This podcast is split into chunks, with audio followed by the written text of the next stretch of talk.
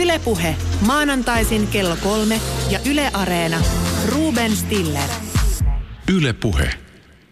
Lähettääkö Suomi ihmisiä kuolemaan? Miten määritellään Suomen kyky ottaa vastaan turvapaikanhakijoita?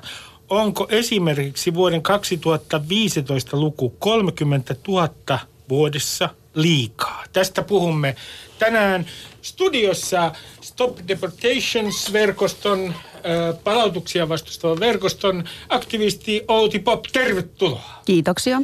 Ja Simon Elo Sinisistä, tervetuloa. Kiitoksia ja, ja hyvää päivää koko Suomi. Hyvää päivää koko Suomelle ja Touko Aalto, vihreiden puheenjohtaja, lämpimästi tervetuloa. Kiitoksia. Aloitetaan heti tällä peruskysymyksellä tai oikein konkreettisella sellaisella Ahmedin tapaus. Toisin sanoen tämä tapaus, jossa vihreiden lainsäädäntösihteeri Aino Pennanen yritti viivittää pakkopalautusta. Kysymys oli Ahmedista. Hän ei tosin tiennyt tilanteessa, jossa hän nousi seisomaan lentokoneessa, että kysymys oli nimenomaan Irakiin palautettavasta henkilöstä. Jalat ja kädet on tietojen mukaan ollut tällä Ahmedilla sidottu yhteen. Päätä painettiin alas, väittää Stop Deportations verkosto, jolla mä kysyn sulta Outi heti tähän alkuun, että mikä on Ahmedin tilanne tällä hetkellä? Mä päivittäin Ahmedin kanssa viestittelen ja Ahmed on kyllä aika vaarallisessa tilanteessa. Hän viestittää koko ajan aavikolta, jossa on 50 astetta lämmintä. Irakissa on valtavan kuuma. Ja hän on semmoisessa oksista kyhätyssä majassa siellä. Ja äh, hän on löytölapsi, että mikä on ollut alun perinkin syy, miksi hän on turvapaikkaa Suomesta hakenut. Irakissa löytölapsia asema on todella kova, eli he kuuluvat tällaiseen paariaan, jota ei ihmiset ei kunnioita, vaikea saada työtä, asuntoa, edes päästä naimisiin. Ja tota, se ei ole sitten riittänyt ö, maahanmuuttovirastolle. Ja nyt on kaikki toteutunut, kaikki ne pelot ja uhat, mistä hän on puhunut turvapaikkapuhuttelussa, jota ei, ei ole siis uskottu. Eli militiat on jo kaksi kertaa käynyt häntä uhkailemassa. Hä, toinen syy, että, että ei saa osallistua mielenosoituksiin ja toinen sitten, että mitä hän tekee täällä aavikolla ja me voidaan tulla seuraavalla tekemään, sul, meillä on oikeus tehdä sinulle vaikka mitä.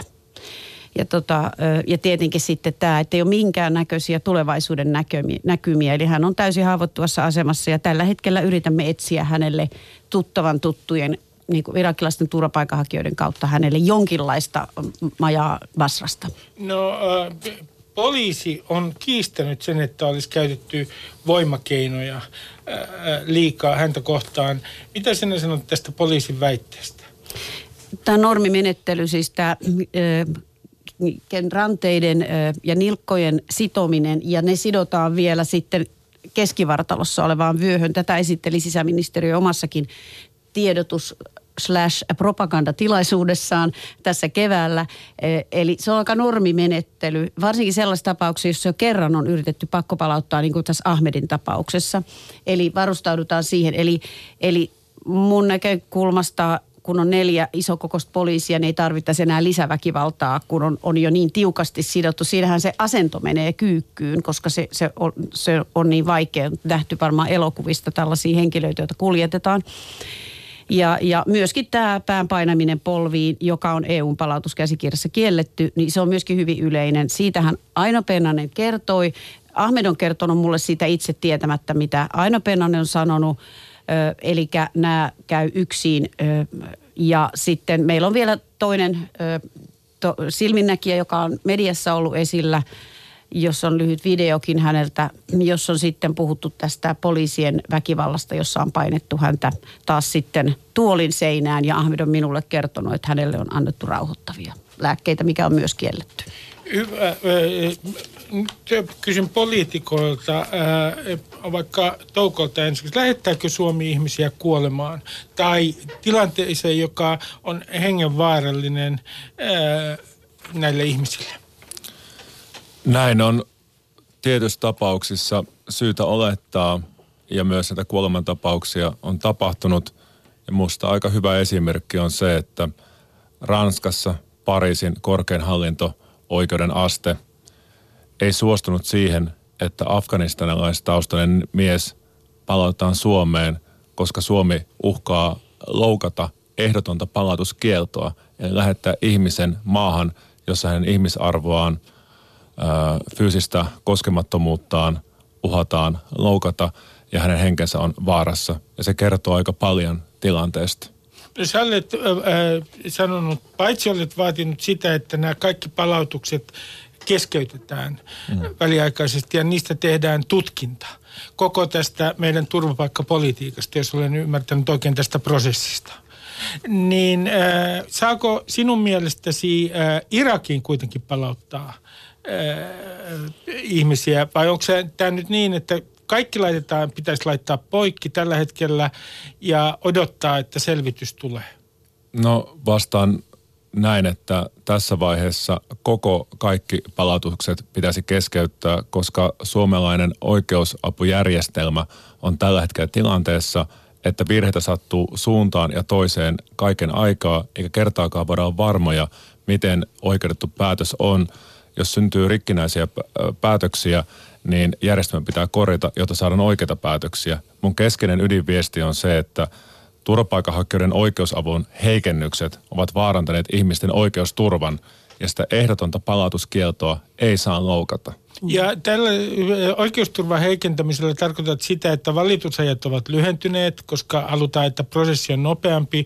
Ja tarkoitat ilmeisesti sitä, että, että heillä ei ole nyt oikeusavustajaa paitsi poikkeustapauksissa tässä turvapaikkakuulustelussa. Kyllä, suurin ongelma on se, että kun oikeusapujärjestelmään tehtiin nämä kiristykset, niin siinä kaikkein keskeisimmässä vaiheessa, eli turvapaikkapuhuttelussa, ei enää lähtökohtaisesti turvapaikan hakijalla ole oikeutta siihen oikeudenkäyntiin tai siihen avustajaan, juristiin, joka tuntee tämän äh, lainsäädännön.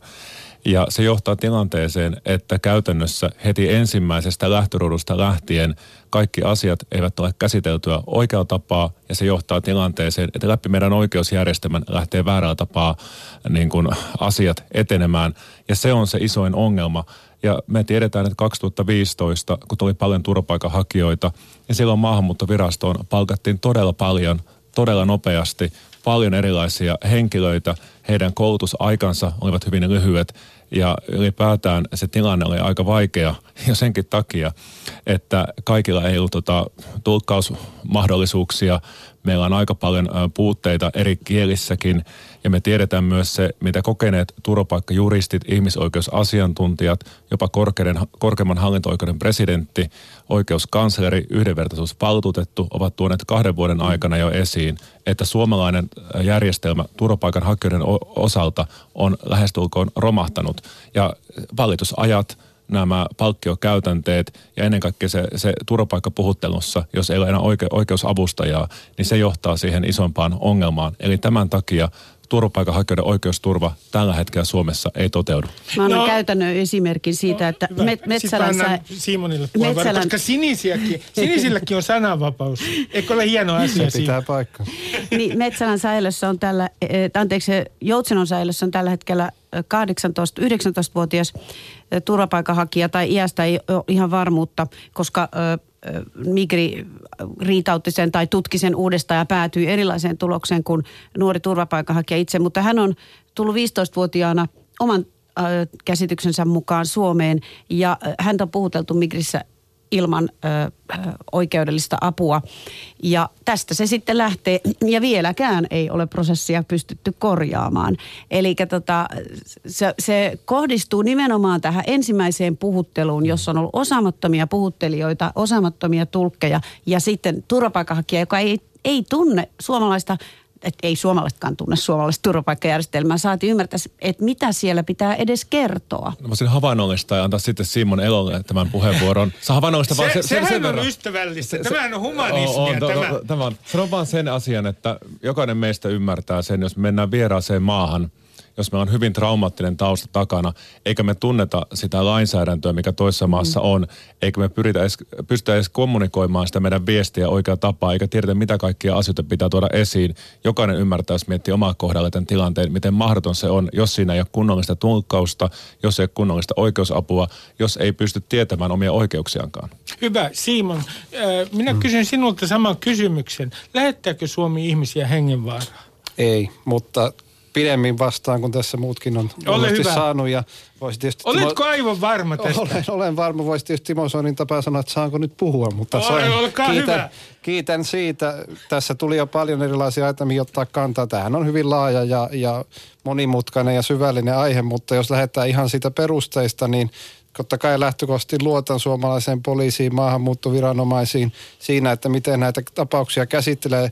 Ei ole yllättävää, että yksittäisiin tapauksiin tähän nyt mainitun Ahmedin, mikä nimi onkaan, niin tapaukseen ei, ei voi lähteä ottamaan kantaa. Samaan hengenvetoon täytyy sanoa, että vapaassa demokratiassa, niin kuin Suomi on, niin kansalaisjärjestöjä, kuten Stop Deportations, niin toiminta totta kai pitää olla mahdollista ja pitää voida niin sanotusti valvoa myös kansalaisjärjestökentältä sitä, että mitä valtiovalta tekee, miten näitä päätöksiä pistään toimeen ja niin edespäin. Mutta tässä tulee se hankaluus politiikassa toimivan kansanedustajan välillä, lainsäätäjän välillä ja sitten kansalaisjärjestötoimien välillä, että ei pysty samalta tavalla tietenkään näin yksittäistapauksia ottaa kantaa, mutta luottamus löytyy. Ja sitten täytyy muistaa, että missä tilanteessa silloin 2015 oltiin, niin siitä olen samaa mieltä Touko kanssa, että siinä mielessä oltiin haastavassa tilanteessa hyvin lyhyessä ajassa ja luomaan sellainen järjestelmä sellaisella tasolla, volyymilla, mitä meillä ei koskaan aikaisemmin ollut. Ja Siinä ongelmia tuli. Itse olin kaksi vuotta perussakivaliokunnassa ja sen läpi kävi tämä mainittu oikeusapukysymys ja siihen liittyvä lainsäädäntömuutos. Ja silloin juuri maahanmuuttoviranomaiset ja monta muuta tahoa, kuten SPRltä, niin viesti oli se, että on paljon ö, väärinkäytöksiä asianajat ottaa yksinkertaisesti liikaa juttuja eikä hoida niitä kunnolla ja siksikin tiukennuksia tehdään. Hyvä, hyvä. ennen kuin mä annan Touko sulle puheenvuoron, niin kysyn Simonilta, että kun sinä olet äh, vakaumukseltasi kristitty, mm niin, niin äh, jos sä tietäisit, äh, että jos vielä tietäisit, että henkilöä äh, ollaan lähettämässä pakkopalautuksella vaaralliselle alueelle ja olisit äh, äh, no, noussut tällaiseen koneeseen, niin nousisitko sinä ylös äh, äh, sieltä penkiltä ja yrittäisit estää tämän palautuksen? Ruben osaat judeokristiaalisen sielunelämän tuntijana hyvin, hyvin, hyvin tiivistää tämän tai asetella ne sanat. Siis olisin epärehellinen kristitty, jos sanoisin, että ei olisi mitään tilannetta, jossa kansalaistottelemattomuus ei voisi olla vaihtoehto. Ei missään tapauksessa niin. Sano yksi sehän, esimerkki.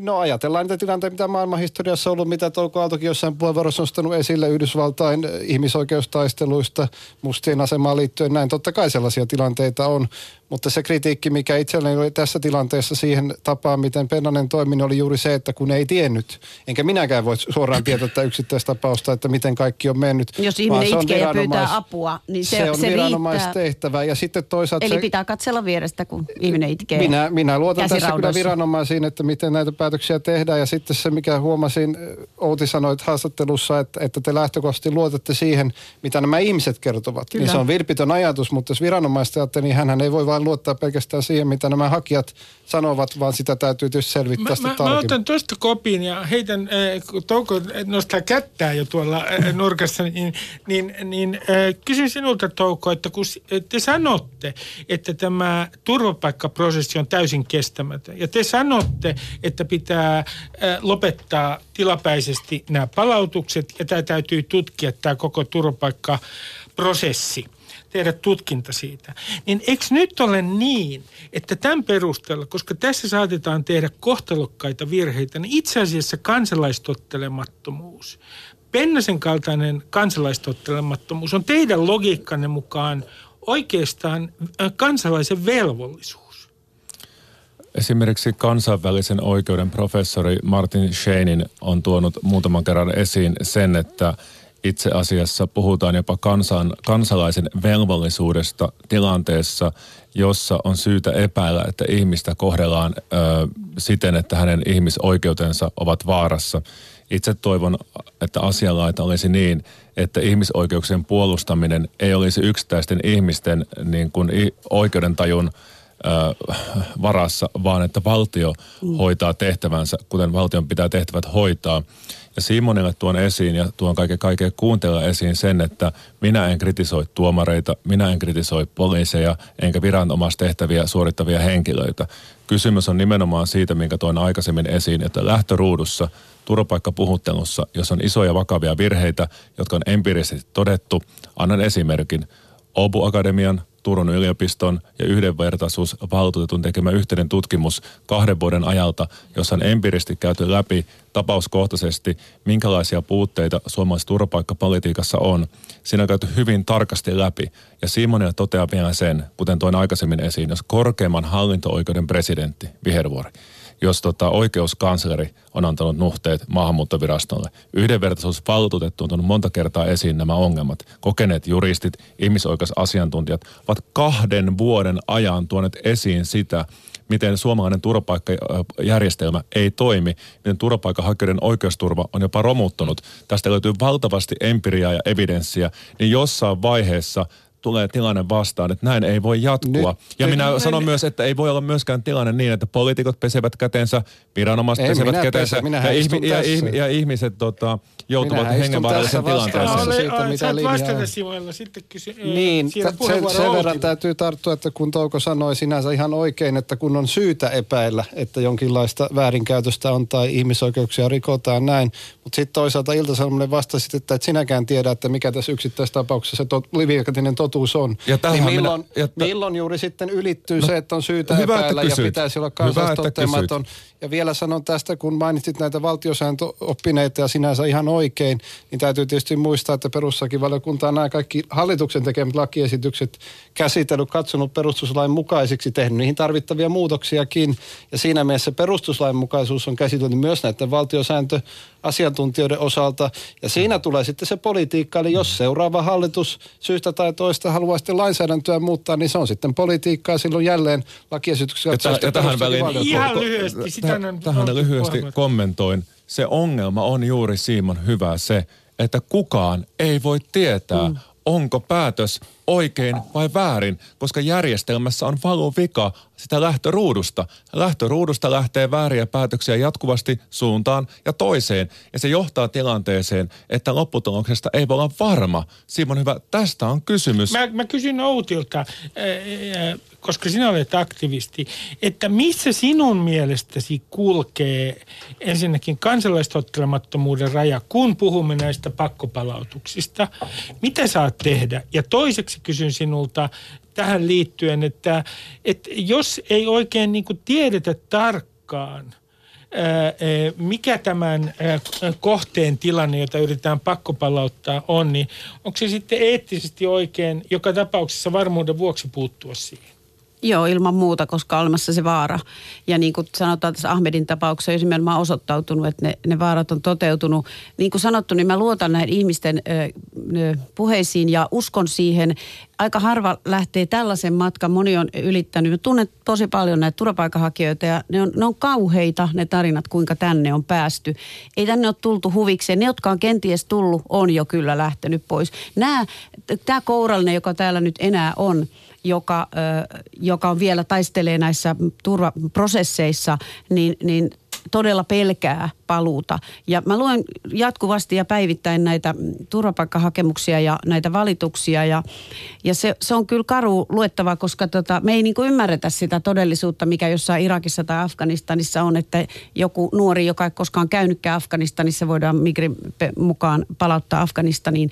Tai että me ei ymmärretä niin kuin heimojen ja mm, niin kuin militioiden valtaa jossain Irakissa, että siellä on oikeusjärjestelmä, sillä tavalla valtio ei pysty suojelemaan. Jos valtio ei pysty suojelemaan Afganistanissa eikä Irakissa, niin silloin vaikka näin Migrin no, päätöksessä lukee, niin silloin ei voida palauttaa. Mä kysyn vielä, Oti, eh, missä kulkee kansalaistottamattomuuden raja? Mun mielestä jokainen päättää itse ton, että se on musta hienoa Aino Pennaselta tai Elin Erssonilta tai keneltä tahansa. Tällä hetkellä on viety Jyväskylästä Tampereelle nuori turvapaikanhakija, 18-vuotias, joka on nimenomaan uusintahakemuksen jättänyt kristinuskoon perusteella ja saanut siitä pikakäsittelyn Migristä ja kielteisen. Ja silloin esimerkiksi kansalaisaktivistit eihän, ei me toimita minkään laittomuksen. Päinvastoin me toimitaan juuri lain mukaan, eli me lähdetään heti ottamaan yhteyttä juristiin ja me lähdetään heti, mutta meidän täytyy toimia hirveän nopeasti. Sitten se, että mitä joku tekee lennolla, eihän mitään hirveän paljon vaihtoehtojahan ei ole. Sitten on olemassa tietenkin, että perheitä piilotetaan, koska se on se viimeisellä rannalla. Jos sä oot tuntenut sen perheen tai ihmisen kolme vuotta paikkakunnalla ja sä tiedät, että se ihminen on vaarassa, niin kirkko tekee tätä ja, ja varmasti jotkut yksityisetkin ja, ja se, on, se on nyt oik, moraalisesti, eettisesti oikein. O, me, Touko Aalto, ota heti tästä kiinni. Piilo, oletko sinä piilottanut äh, koskaan turvapaikanhakijaa ja piilottaisitko? Tämä minä haluan kuulla. En ole piilottanut yhtään turvapaikanhakijaa, mutta tähän kansalaistottelemattomuuteen otan kantaa nyt yhden kerran. Olen toistanut kantani monta kertaa, mutta sanotaan se vielä kerran. Ensinnäkin itse koen asian niin, että läpi historian on ollut, on varmasti jatkossakin kansalaistottelemattomuudelle tietty paikka. Ö, ensin täytyy pyrkiä tekemään kaikki mahdollinen lainsäädännön puitteissa. Voin sanoa esimerkiksi sen, että vihreät ovat jättäneet lukuisia kirjallisia kysymyksiä, nostaneet asian esiin suullisella kyselytunnilla. Olemme käyneet kahdenvälisiä dialogeja, keskusteluja maahanmuuttoviraston kanssa, tehneet muun muassa toimenpidealoitteita. Mikään ei ole johtanut yhtään mihinkään. Ja mitä tämä, Migri ja, ja, pelkää? Mitä ja, sisäministeriö ja, pelkää? Tähän, tähän, tähän sanoa sen, että ensin pitää tosiaan pyrkiä tekemään kaikki mahdollinen lainsäädännön puitteissa.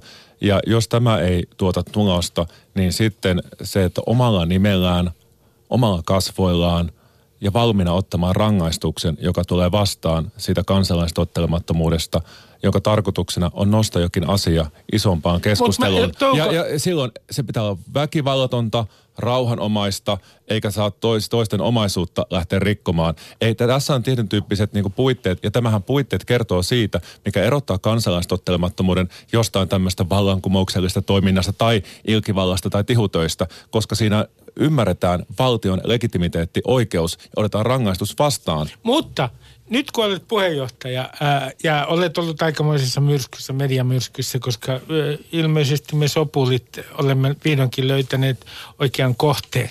Ja se on Touko Aalto. Niin, ja kysy, niin, niin, niin, jotta sä, kun olet kaiken tämän keskellä, niin nyt puheenjohtajana, olisitko, kysyn vielä toisen kerran, olisitko sinä valmis piilottamaan turvapaikanhakijan jonka, jonka ajattelet joutuvan hengenvaaraan, jos hänet palautetaan tiettyyn maahan? Todella hyvä, todella vaikea kysymys. En osaa tällä hetkellä vastata. Ö, totta kai se inhimillinen hätä, jos tiedän tilanteen, on vaikka kolme vuotta seurannut, totta kai tätä pohtii. Ja sitten se viimeinen ratkaisu, niin se on, se on hirveän vaikea lähteä tämmöistä hypoteettista tilannetta käymään läpi. Ja jokainen, joka tähän tilanteeseen joutuu pohtimaan sitä, niin on hyvin vaikean kysymyksen äärellä. Mä en pysty antamaan kyllä tai ei vastausta ton tyyppiseen hyvä, tilanteeseen. Hyvä. Mä voin ruveta vastaamaan mä, juu, sä vastata. Mä kerroin, että täällä on siis vieraana Outi Pop, joka on aktivisti Stop Deportations-verkostosta, Simon Elo Sinisistä ja Touko Aalto Vihreistä. Ja ole hyvä Simon.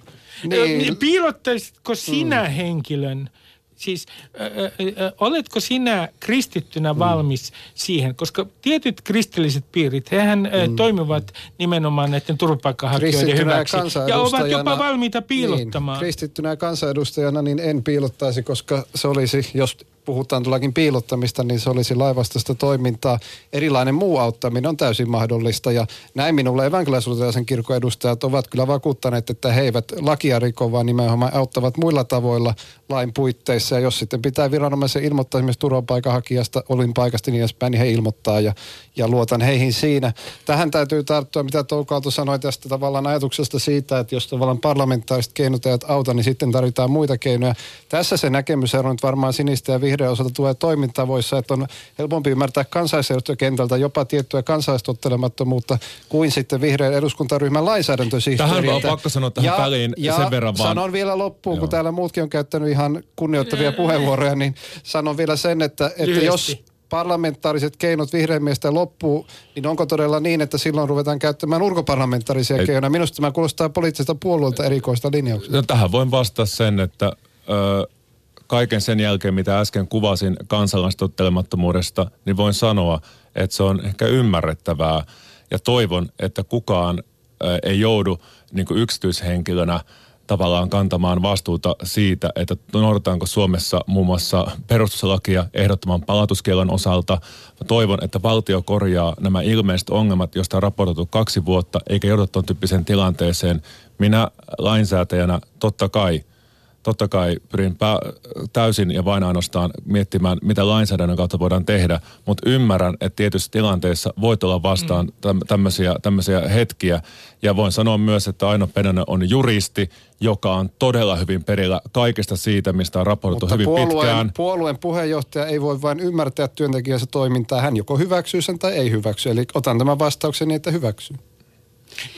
Joo, mä olisin vielä kommentoinut tuohon kirkon rooliin, että, että kirkkohan on pyrkii tekemään tällaisia kirkkoturvasopimuksia poliisin kanssa, jossa sovitaan yhteisesti, että, että kirkko järjestää jonkinnäköisen hätämajoituksen turvapaikanhakijalle, joka on joutunut esimerkiksi vastaanottokeskuksesta ulos ja sovitaan, että, että häntä ei vielä lähdetä pakkopalauttamaan, tilanne on vielä kesken. Ja poliisi on nimenomaan rikkonut näitä sopimuksia ja, ja ihmisiä onkin pakkopalautettu. Eli nyt tämä luottamus kirkon ja diakonian ja poliisien välillä on rikkonut rikkoutunut, koska näitä sopimuksia ei ole kunnitettu, että, että, että tässä on puolia toisia. Ja se on johtaa siihen, että ainoaksi ratkaisuksi sen jälkeen jää piilottaminen. Ja tähän minusta on hyvä sanoa vielä loppuun se, että, että hallituksessa näköjään sinisten edustaja hyväksyy sen, että ihmisiä voidaan lähettää kuolemaan – sinisten edustaja, hallituksen edustaja hyväksyy sen, että oike- o- oikeus, oikeusjärjestelmä ei toimi, vaikka sitä raportoidaan kaiken aikaa. Ja minun mielestä voin sanoa, että mikä on ymmärrettävää ja mikä on hyväksyttävää, niin se on kaksi isoa siis eroa. Syytä, ja, ja kysymys on puhtaasti siitä, että, tota, että huomio pitäisi siirtää ennen kaikkea valtion lainsäädäntöön. Valtiolla on vastuu ja yksittäisten ihmisten vastuulle ei voi jäädä ihmisoikeuksien puolustaminen. Se on valtion tehtävä. Siinä, Tämä on vastaus Simon Elonen vastakommentti tänne. Ei, Touko Aalto, minä vielä käännän tuon suomeksi. Sinä juuri äsken syytät Suomen hallitusta siis siitä, että se lähettää ihmisiä kuolemaan. Miten vastaa Simon Elo? Niin, kunnioitan oppositiopuolella vihreiden linjaa parlamentissa ja sitä, että mit, mitä lakiesityksiä he haluaisivat tehdä ja mitä linjaa he ajavat, mutta juuri se näkemysero nyt sinisillä ja vihreillä on siitä, että miten sitten ulkoparlamentaaristi voi toimia, varsinkin jos on eduskuntaryhmän työntekijä ja näin, ja miten sitten puoluejohtaja siihen voi reagoida totta kai minä luotan siihen, mitä maahanmuuttovirasto poliisi tekee. Olen hallituksessa, myönnän sen täysin rinnoin ajanut tiettyä linjaa ja se linja on enemmistöllä parlamentissa viety läpi. Ja sitten on hallinto-oikeuden ja korkeimman hallinto-oikeuden tehtävä arvioida näitä turvapaikkapäätöksiä, jos se katsotaan tarpeelliseksi. No hyvä. Äh, äh, mä mennään nyt äh, kestokykyyn. Myönnän, että tämäkin on hyvin latautunut termi. Kuinka paljon Suomi kestää maahanmuuttoa? Sehän on tämä kysymys. Mä taustaksi kerron kaikille kuulijoille, että Ruotsissa, jos sanoo noin karkeasti, ennen vuotta 2015 siis vuotta, jolloin Ruotsiin tuli 160 000 turvapaikkahakijaa, niin oli julkisessa keskustelussa itse asiassa varsin poliittisesti epäkorrektia puhua luvuista, siis siitä luvusta, kuinka, mikä pitäisi olla turvapaikkahakijoiden määrä vuosittain, mitä lukua se ei saisi ylittää. Tämä oli vähän kiellettyä. nyt Touko Aalto sanon sinulle, että minusta vihreiden ja yleensä meidän liberaalien vika tässä keskustelussa on se, että me kyllä koko ajan kritisoimme hallituksen politiikkaa. Ja me koko ajan puhumme humanitaarisista arvoista. Mutta kun pitäisi sanoa itse joku luku, joka, jo, äh, joka on liikaa turvapaikanhakijoita vuodessa, niin kukaan ei halua sanoa sitä. Me haluamme pestä kätemme näin ikävästä äh, luvusta? Minä voin sanoa, että ei ole, ole syytä asettaa mitään sellaista lukua.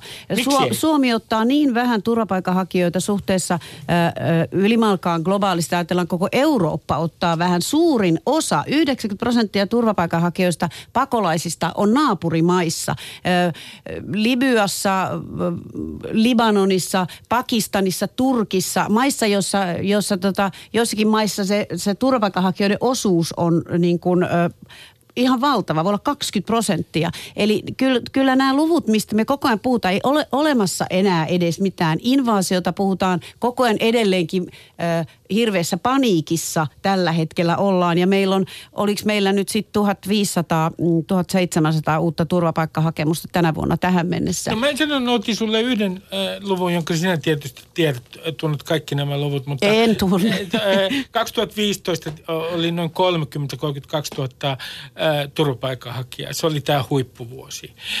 Jos, ja, ja nyt viime viikolla uutisoitiin, että sisäministeriö varautuu jopa sataan Mistä tämä luku on tempastu?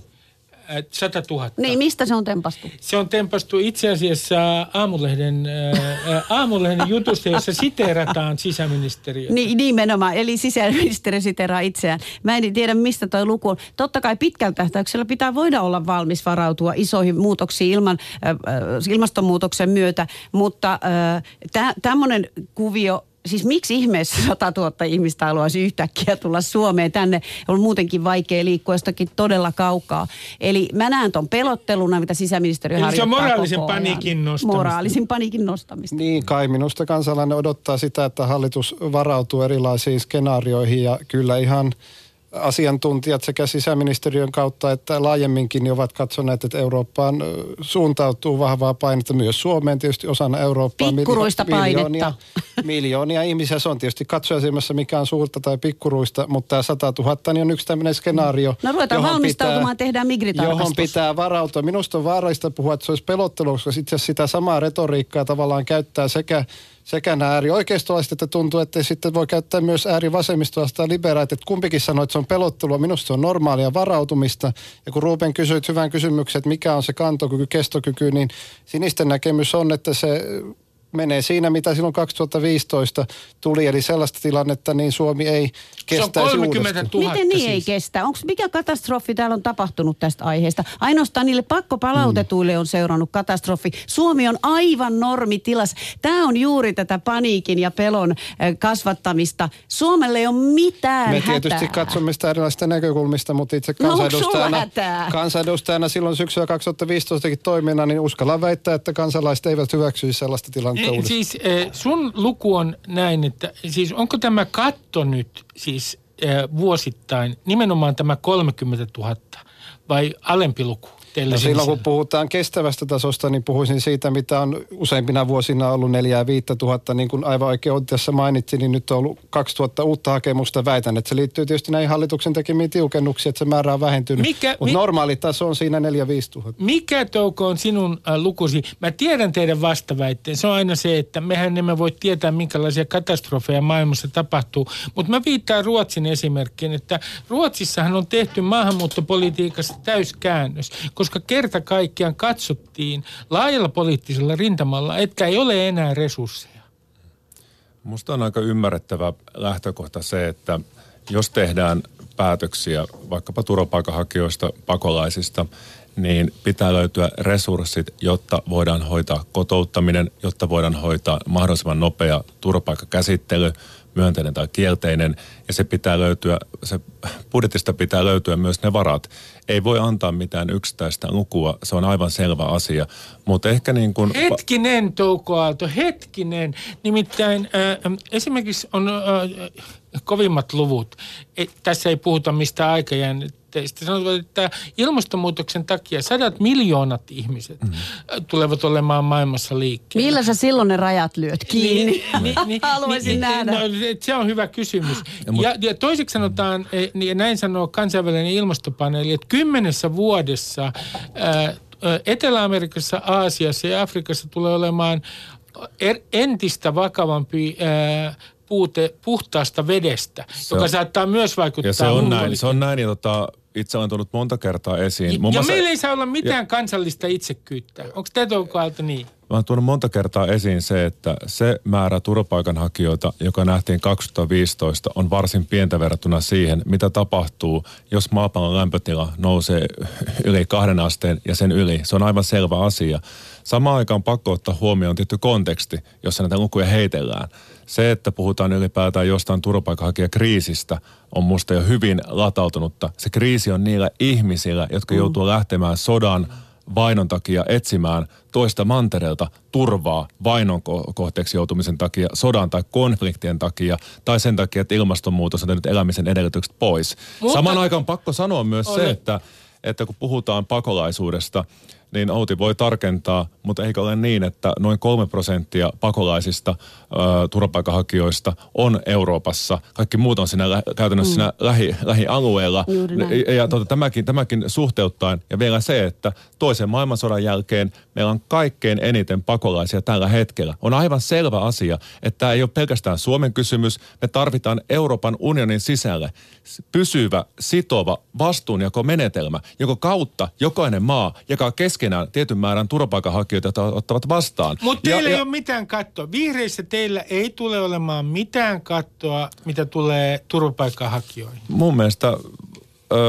olennaista on se, mitä itse asiassa vaadittiin jo tuossa Norjan ja Ruotsin vihreiden puheenjohtajien kanssa kolmessa eri maassa julkaistussa yhteiskirjoituksessa, että tarvitaan kriisivalmiuskykyä, tarvitaan ylipäätään jonkinlainen analyysi, mitä tapahtuu, kun ilmastonmuutos vaikuttaa ympäristöön, elinkeinoelämään, mutta myös isoihin määriin siirtolaisia. Ja tarvitaan musta tähän yhteispohjoismainen ratkaisu on erittäin hyvä asia, joka tarvitaan sen eurooppalaisen näkökulman lisäksi. Ja Suomen pitää katsoa siinä tilanteessa, Hyvä. minkä verran voidaan ottaa vastaan. Musta niin kuin, eh, ehkä jo politiikan niin kuin seuraajat tietävät sen, että jos heittää jotakin numeroita Stetsonista, se ei ole kauhean vakaa, niin kuin vakaa päätöksenteon pohja. Se katsotaan tilanteen mukaan. Hyvä. Äh, Kysytään Simon Elolta, äh, nimittäin sinun oikein hyvä ystäväsi. Sanoisinko, että oikein yksi parhaimpia ystäväsi, Jussi halla Hänhän oli lauantaina Helsingin Sanomissa ja Jussi äh, äh, itselleen ominaiseen tyyliin kertoi, että humanitaarinen maahanmuutto pitää lopettaa kokonaan. Se ei ole mitään uutta hänen suustaan. Äh, kaikella kunnioituksella, with all due respect, Jussi. Ää, nyt kysyn sinulta, että missä tämä nyt kulkee, tämä sinisten ja perussuomalaisten maahanmuuttopolitiikan ero? Kun ää, Jussi halla sanoi, että ei ollenkaan humanitaarista maahanmuuttoa. Mikä on se teidän pieni eronne? No minusta se ero ei ole edes kovin pieni ja kyllä sitä tässä aika selväsanasti on tuotu esille. Ensinnäkin kyse on asenteesta ja retoriikasta, miten suhtaudutaan ihmisiin. Eli kyllä meillä on nollatoleranssi rasismille ja kaikilla ihmisillä on yhtäläinen jakamaton ihmisarvon tausta mikä tahansa. Tämä on päivän selvä sinisille. Ja toinen sitten liittyy sitten tähän kysymykseen esimerkiksi tästä, että pitääkö humanitaarinen maahanmuutto lopettaa kokonaan. Ei me nähdä realistisesti sellaista maailmaa, jossa Suomi EUn jäsenenä ja osana Eurooppaa lopettaisi humanitaarisen maahanmuuton kokonaan, mutta nähdään realistina sellainen maailma ja sellainen Eurooppa, jossa tätä maahanmuuttopolitiikkaa, turvapaikkapolitiikkaa voidaan hoitaa hallitusti samaan aikaan inhimillisesti ja myös tosiaan esimerkiksi Suomen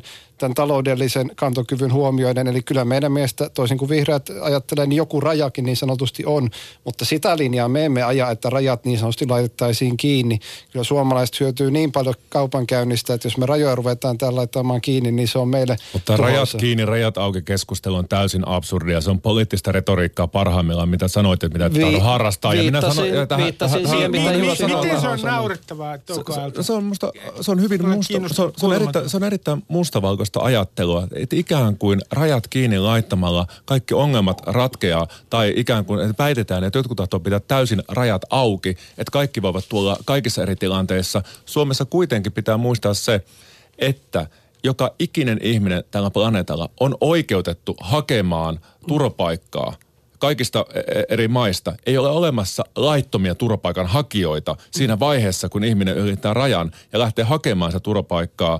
Ja sen Et takia se järjestelmä pitää korjata. Se migritarkastus on tehtävä. ja, se, ja sen takia musta on niin kuin hyvä, hyvä palauttaa tämä keskustelu. On ihan selvä, voin sanoa semmoisen, että ei Suomi vaikka kestä, että seuraavan kymmenen vuoden aikana tänne tulee viisi miljoonaa turvapaikanhakijaa tai pakolaista. Että pitää No pysty- nyt tuli katto, viisi miljoonaa. No, tämä on, tää on, tää on hauskaa, hauskaa retoriikkaa sinänsä, mutta vakavista, myös. vakavista asioista puhutaan. Ja, tota, ja tota, sen takia musta niin näiden lukujen heittely tällä tapaa on myös vastuutonta. No mutta kun, hetkinen Touko Aalto, tämä on ihan sama juttu. Eihän kun- semmoista, että mihin sitä tarvitaan. Nyt se, toi kysymys sisältää sen, että pitäisi olla Sitä joku tarvitaan katto. siihen, että jos me emme puhu näistä luvuista, ja jos aina halutaan ikään kuin pestä kädet niin, että muut tekee niitä ikäviä päätöksiä, niin silloin niin kuin annetaan ymmärtää, että ei ole mitään, eh, maan kestokyvyssä maahanmuuton suhteen ei ole mitään kattoa, ja se on naurettavaa. No meillä on 1700 uutta hakemusta. Tänä vuonna meillä on 750 kiintiöpakolaista. Kyllä. Hui! Hyvän, ha- hyvän, hallituksen, hyvän hallituksen maahanmuutto- ja turvapaikkapoliittisten muutosten ansiosta, mutta tämä, tämä juuri on se kysymys, että esimerkiksi se, että mitä vihreät tavallaan tavoittelee. Olen ymmärtänyt, että haluaisit jopa pääministeripuolueen aseman.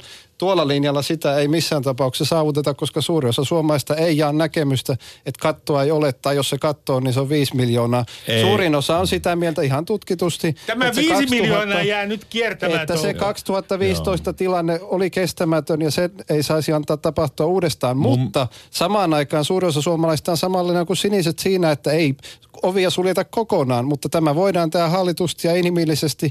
Ja se on se tolkun konservatiivin linja, mitä tietysti liberaali Ruben ei kannata. Se on kestämätön vain silloin, jos, jos toimitaan niin vas, val, valmistautumattomasti niin kuin Suomi toimi 2015. Eli nyt kun nämä kaikki virheet tiedetään ja tehdään migritarkastus toivottavasti pian, niin Suomihan on silloin valmistautunut käsittelemään nämä oikeudenmukaisesti. Vuosikausiin ei ole tulossa mitään ryntäystä ja tämä kertoo siitä. Meillä ei ole kymmenen vuoteen ollut niin vähän turvapaikkahakijoita Mm. kuin tällä hetkellä. Hy- hyvä, Ja tähän, Tanska. va- ja tähän voi sanoa tähän aikaisempaan. Tanska. Mennäänpä sanoa tähän väliin, kun Ruben, se, että kun lähdetään Herra Jumala, me heittelemään... nyt jyrätään No tässä nyt- nyt- sen verran- sen verran Se on jyrätään. niin iso Näin mies toi Touko. Se-. Se on hyvä jyrätä jossain vaiheessa, kun lähtee keskustelu aivan niin kuin tangentille. Ja se, että kun puhutaan tästä mustavalkoisesta maailmasta, niin tosiaan aika, aika monet ajattelevat sillä, sillä tapaa yhä, yhä poliittisessa retoriikassa, että rajat kiinnittää rajat täysin auki ja että ei yhtään turvapaikanhakijaa tai viisi miljoonaa turvapaikanhakijaa. Ja Tämmöisiä pelotteluita tehdään. Musta niin kuin jos Ne puhutaan... ovat ne ääripäät. No, kaiken näköisiä. Ja sitten puhutaan jostain tolkun puhut- ihmisistä ja kaikesta muusta. Niin kun se keskustelu menee hyvin hassuksi, eikä se tunnista myöskään niitä realiteetteja. Sen verran me sanon realiteeteista, että minusta on hyvin tärkeää se, että, että valtio antaa sen verran rahaa, että voidaan joka Se ikinen turvapaikanhakija voidaan ottaa vastaan, jotta se prosessi on tarpeeksi nopea, kotouttaminen sujuu hyvin ja voidaan varmistaa, Hyvä. että järjestelmän oikeus tu- va- varma. Ja oikeus varman järjestämisen edellytyksenä on se, että on tietty määrä resursseja, mikä voidaan ottaa vastaan. Ei, Ei, mä sanoisin selvä. näin, että se 2015 ih- määrä, mikä ihmisiä tuli, niin sen verran me kestetään kyllä. 30 000 kestää. Nyt tulee lukuja, mutta mennään Tanskaan. Ja kuten tiedätte, Tanskassa on burka-kielto Ää, ja siellä on nikab-kielto ja siellä on myös kielto, juridisesti on tietysti täytynyt tehdä niin, että se koskee kaikkea naamioitumista julkisella paikalla. Ää, tästä burka- ja nikab-kielosta on jo ää, sakotettu muslimia. Nyt mä kysyn teiltä, äh, ensiksi Simon Elolta, että kannatatko sinä tällaista kieltoa äh, Suomeen? Tanskassa sanotaan ihan suoraan, että äh, nikabiin tai burkaan pukeutuminen on itse asiassa tanskalaisen elämäntavan vastaista, joka on kyllä mielenkiintoista. Ilmeisesti Tanskassa ei muuten pystytä määrittelemään tanskalaista elämäntapaa. Niin, olen sanonut ja olen yhä samaa mieltä, että myönnän, että mun sydäntä vihlaisee, jos tällaisessa asussa naisen näen, mutta se ei tarkoita sitä, että sitä pitäisi sitten välttämättä kieltää no lainsäädännöllä. Eli kyllä näen, että tällä tavalla toimivien naisten määrä Suomessa on niin vähäinen, että siihen tuskin tarvitaan näin tiukkoja toimia puuttumiseen.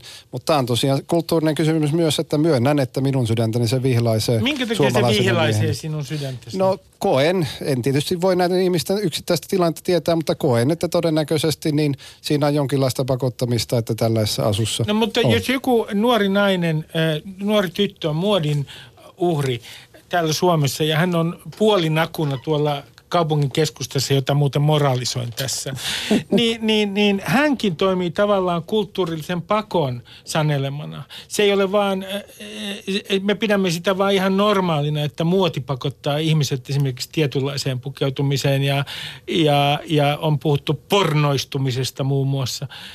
Ää, niin, niin, niin minkä takia sitä ei koskaan kritisoi? Niin ei minä kaikesta muustakaan pukeutumista välttämättä innostu, mutta Hyvä. kun tämän kysyit ja tämä poliittinen kysymys nyt väistämättä on, niin kuin Tanskassa esimerkiksi on noin ratkaistu, niin vastasin kysymykseen niin kuin sen koen, mutta näen myös, että Suomessa ei ole niin merkittävästä asiasta kyse, että tarvitsi lainsäädännön lähteä kenenkään pukeutumista rajoittamaan. Ja mä arvaan, te, te, ää, olenko oikeassa? Antakaa kun arvaan. Touko sinä vastustat tätä Tanskan käytäntöä? No itse koen, jos tämä keskustelu viedään siihen laajempaan ajatukseen, että, että millä tapaa pitää niin kuin toimia, niin kyllä mä itse näen, että jokaisessa maassa täytyy kunnioittamaan lainsäädäntöä, mutta täytyy löytyä myös tilaa se kulttuuriselle, etniselle tavalle elää. Ja minä en ymmärrä sitä, että lähdetään tekemään tämän tyyppisiä kieltoja. Öö, jos puhutaan sitten laajemmin, että mikä on hyväksyttävää, niin en missään nimessä hyväksy mitään kunnia, väkivaltaa, pakko, avioliittoja, sukupuolielinten silpomista. Ja nämä ovat nimenomaan niitä lainsäädännön Koskeeko tämä myös poikien ympärileikkausta? Olen muuten itse kiinnostunut juutalaisena tästä.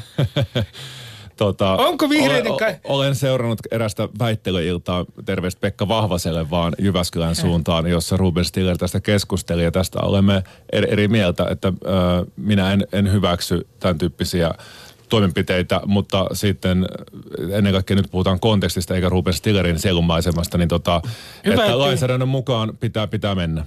Ei, äh, huomautan, että olen vienyt tämän keskustelun äh, t- äh, tähän, koska viime kädessä tässä aina, kun me puhumme maahanmuutosta, puhutaan siitä, että miten maahanmuuttajien pitäisi sopeutua Suomeen. Otetaan vähän, kuka tähän näitä... Mä haluaisin vielä sanoa kyllä tähän keskusteluun sen, että esimerkiksi tanskalaisen elämänmuotoon varmasti kuuluu ja sananvapauteen naamioituminen mielenosoituksessa esimerkiksi, että toi on sikäli kummallinen niin kuin määritelmä, mutta ennen kaikkea se, että tietenkin naisen täytyy saada siitä omasta pukeutumisestaan päättää ja, ja se on sitten eri asia, että kuinka siihen, jos, jos, jos hän ei itse päätä, niin kuinka sitten yhteiskunta, tai valtio pystyy ikään kuin tarjoamaan apua siis tiedon saa- antamiseksi, ihmisten kouluttamiseksi ja et, puututaan, et, että ei puututa on yksittäiseen muokkaan. asia, että miten kritisoida jotakin kulttuurista äh, asiaa ilman, että kritisoidaan koko kulttuuria. Mm. Ja tässä muun muassa tieto on hirveän tärkeää. Voin sanoa hyvän esimerkin, että Jyväskylässä toimii muun muassa Gloria, äh, monikulttuurikeskus, jossa on mahdollisuus eri, eri kulttuuritaustaisilla ihmisillä tulla erilaisiin tota, tapaamisiin, naisten välisiin tapaamisiin, erilaisiin harrastuksiin, jossa saa tietoa omista oikeuksistaan myös. Ja se, että on, on oikeus saada apua, että nämä oikeudet toteutuvat. Että tämä, ei ole, tämä, ei ole, tämä jälleen kerran ei ole se mustavalkoinen kysymys, mm. nollasta viiteen miljoonaa kysymys. Hyvä, että hyvä, te- hyvä, hyvä. Mä myönnän, että mä olen populisti. Se on syntini. Mutta otetaan En ole ihan siis ainoa tässä. Et ole ainoa, Simonella. Otetaan äh, ihan tutkimustietoa. Nimittäin äh, Helsingin Sanomat teki Gallupin siitä, että mihin äh, suomalaisten pitäisi, anteeksi, maahanmuuttajien pitäisi sopeutua Suomesta, äh, Suomessa. Ja oli kaksi asiaa, jotka korostuivat viime vuonna tässä Gallupissa. Sauna ja sinappi vai mitä? Eh, No, läheltä liippaa, aika läheltä toukoaalta liippaa. Toinen oli se, että ylivoimaisen enemmistön mielestä ää, ää, pitää kätellä naisia.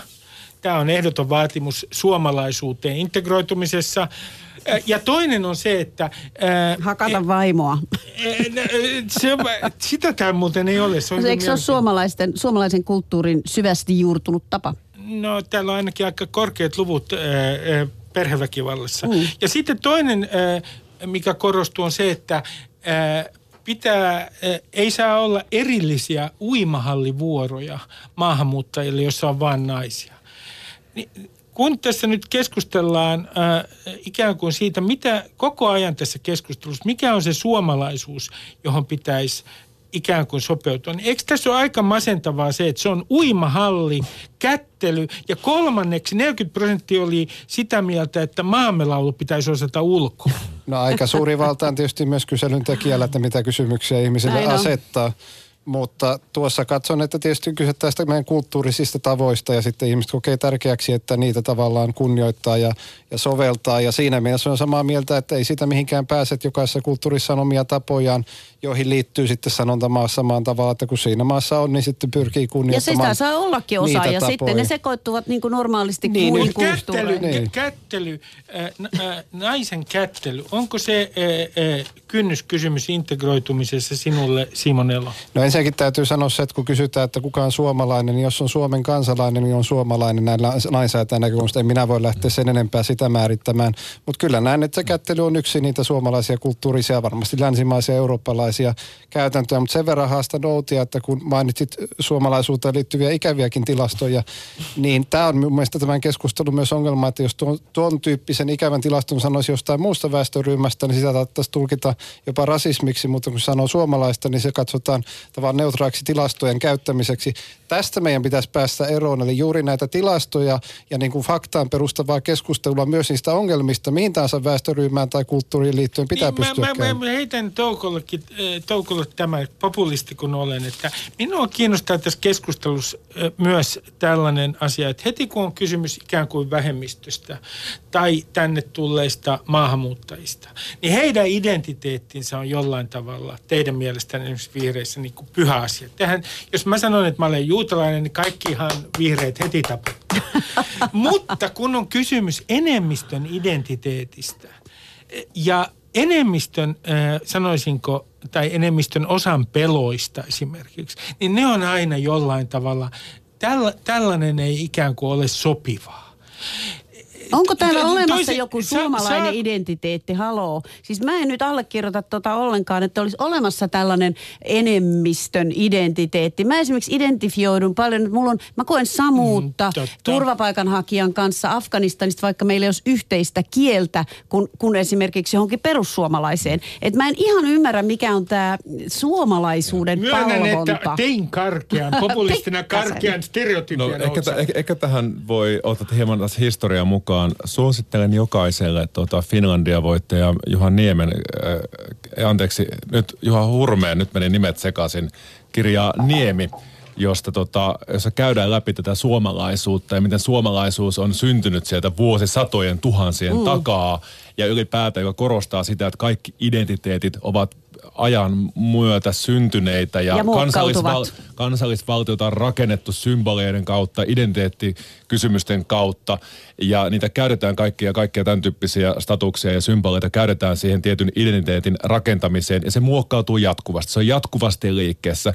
Kysymys vaikkapa monikulttuurisuudesta, niin Suomi on aina ollut monikulttuurinen. Kyllä. Suomi on syntynyt monikulttuurisuudesta ja Suomessa on koko ajan tän, tänä päivänä tässä ja nyt hyvin paljon erilaisia ihmisiä. Ja sen takia tämmöinen kysymys, että kuka nyt on oikea suomalainen, se on taas niin kuin absurdi populistinen väite, joka, joka niin kuin sivuttaa sen, mitä ihmisten arki on tänään, tässä ja nyt. On tietenkin selvää, että on tiettyjä perinteitä, on tapoja. Voidaan prosentuaalisesti katsoa, että aika moni ihminen tykkää käydä mökissä ja käydä saunomassa, katsoa jääkiekko, kun Suomi pelaa. Se on ihan selvä asia. Minulle se perusidea lähtee siitä, että kaikkien tapoja olla ja toimia täytyy kunnioittaa. Hyvä. Kyllä. Täällä on tänään siis vieraana Outsa Pop, joka on Stop Deportations-verkoston aktivisti, Simon Elo Sinisistä ja Touko Aalto Vihreistä. Äh, äh, Simon, sinä... Ah, mutta nyt mä kysynkin sinulta. Mä palaan tähän... äh, Juuri minä saan tilaisuuden. Äh, kun tässä kristillisessä moraalissa, sinulla on kristillinen moraali, niin siinähän on just ongelma tämän maahanmuuton suhteen. Koska eikö ole, kun sä sanoit Simon Elo, että tämä Suomen kestokyky, ää, niin se yksi raja on 30 000, siis se määrä ihmisiä, joka ää, tuli turvapaikan Se on testattu 2000. tosi paikassa. Niin, mutta kristillisen moraalin mukaan auttamisella ei ole mitään rajaa. Itse asiassa Outin ajatus on paljon kristillisempi kuin sinun. Niin Tuossa on se Ko- ajatusvirhe, että ajattelee, että aut- pitää auttaa auttamisen ihmisiä. tapoja olisi vain yksi. Ei ole, vaan niitä on totta Ei, kai auttamisen tapoja on monia. tosiaan monta. Niitä on monta, että, että välttämättä se ei ole aina paras tapa auttaa, että on, nimenomaan se henkilö tulee tänne, varsinkin si- siinä tilanteessa, kun moni kuitenkin tuli ainakin turvapaikkapäätösten perusteella paremman elintason perässä Eurooppaan, eikä aina sen henkilökohtaisen vainon. Mutta tästähän voisi keskustella Siis ikuisesti. tuohan on pelkkää mutua, Tästähän voisi keskustella isuisesti, niin kuin sanoin. Mutta suomalaisuuteen haluan vielä tarttua sen verran, että tulee katsojalle, kuuntelijalle selväksi näitä eroja sinistä ja vihreän välillä, jos ei muuta ole Onko tullut. Ja jos ei ole muuten tullut, niin... Kamerat on niin nykyään joka paikassa. tässä, se on totta. Kokemusta Mutta on. tässä, tässä myös varmasti yksi ero tulee, eli, eli kyllä mä itse näen, ja varmasti on sosiologia ja, ja valtiotieteen vihreitäkin, jotka näkee samalla tavalla, että totta kai meillä on olemassa joku suomalaisuus, jota me pidämme tärkeänä, ja joka koetaan meidän jokapäiväisessä elä, elämässä jonkinlaisessa suomalaisuudeksi, ja sitä arvostetaan. Ja mun mielestä se pitää nähdä nimenomaan siinä positiivisen voimavarana, koska oli se taustahenkilö mikä tahansa, niin se on helpoin tapa löytää joku yhtenäisyys, joku yhteinen asia, Ja on se tästä suomalaisuus. asiasta voin olla sillä tapaa samaa mieltä, Niin, että- tähän oli juuri tulossa, että meiltä saataisiin löytyä siinä yhteistä näkemystä. Täällä Että nimenomaan voisi- pitää saada ihmisiä sen suomalaisuuden piiriin. Itse asiassa tähän voi sanoa sen verran, verran. Ruben, ei, ei, Ruben. Ei, ei, nyt tauko, pidetään pieni tauko, koska tämä on niin kaunis hetki. Tämähän on äh, Jorma Honkanen tuottajani, joka on tuolla puikoissa, niin melkein itke ja minä. Siis, että, Joo, mä että itken teille, kanssa. teiltä, teiltä löytyy Muista tuolla, e- epäilemättä, mutta mä, mä Kyllä konservatiivi ja viinivihreäkin voi löytää jotain yhteistä. Mä, mä kysyn äh, seuraavaksi äh, äh, tietyistä äh, tabuista. Nimittäin kaikilla on tässä maahanmuuttokeskustelussa aina väite siitä, että siinä on tabuja ja toinen osapuoli yrittää äh, ikään kuin tukahduttaa jollain tavalla sananvapautta ja jostain ei puhuta. Nyt mä ky- kysyisin äh, ensiksi Outsalta, että mikä sinun mielestäsi, kun katsot valtamediaa, niin on tässä maahanmuuttokeskustelussa tabu? Itse koen, että mistä ei puhuta riittävästi on, on poliisin toimintatavat ja poliisin toiminta pakkopalautuksissa. Se, sitä salaillaan, siis media ei, ei ole juurikaan saanut oikeastaan mitään selville. Me yritetään tietenkin näiden ihmisten pakkopalautettujen kautta saada informaatiota, ihmisiä haetaan valmistamatta heitä niin keskellä yötä vokeista tai jopa työpaikoilta tai koulujen pihoilta. Niitä niin kuin ympäröi tämmöinen salamyhkäisyys. Kaikki on ihan hyvin, paitsi että ei ole. Eli tämä on yksi, niin kuin, toinen ehkä sit kuitenkin mediassa semmoinen viranomaiskunnioitus, eli Viranomaisiin kohdistuva siis autoritäärinen nöyr, nöyr, Nöyr, nöyrtyminen, joo. Eli hyvin pitkälle esimerkiksi artikkeleissa on joko vain ö, viranomaisnäkökulma, poliisi tai sisäasiaministeriö, tai sitten jos jotakin aktiivia jututetaan, niin, niin se muistetaan päättää Päivi Nergin lausumaan tai, tai ö, Liisa Lintuluodon, e- että se on uskomattoman tiukassa istuu viranomais-uskovaisuus. No tähän voi sanoa, että oikeastaan vastaan kahteen kysymykseen yhdellä vastauksella, että mikä Suomessa on hienoa ja näin, ja sitten toisaalta mikä on myös ongelma, mikä on tabu. Se, mikä, mikä minun mielestä on Suomen ja myös monien länsimaiden isoin vahvuus, on se oikeusvarma, sääntöperustainen järjestelmä, jossa jokainen voi luottaa siihen, että jokaista ihmistä lain edessä kohdellaan yhdenvertaisesti. Ja tabu on osittain myös sit se, että tämä järjestelmä ei toimi. Ja minusta on oikeasti nyt tahdon painottaa vielä sitä, että jos korkeimman hallinto-oikeuden presidentti, oikeuskansleri, yhdenvertaisuusvaltuutettu ja monet muut ovat kahden vuoden aikana tehneet tutkimuksia ja tuoneet esiin nämä ongelmat. Ja niitä ei noterata ennen kuin syntyy valtava keskustelu. Ja se, että, että Suomi ei, Suomessa- ei, ei, ei noudata ehdotonta palautuskieltoa. Mm. Ja Pariisikin ja Pariisin korkeimman mm. hallinto-oikeuden esimerkki osoittaa, että Suomeen ei tahota antaa ihmisiä, koska Suomi loukkaa ehdotonta palautuskieltoa. Niin tämä on jonkinlainen tabu.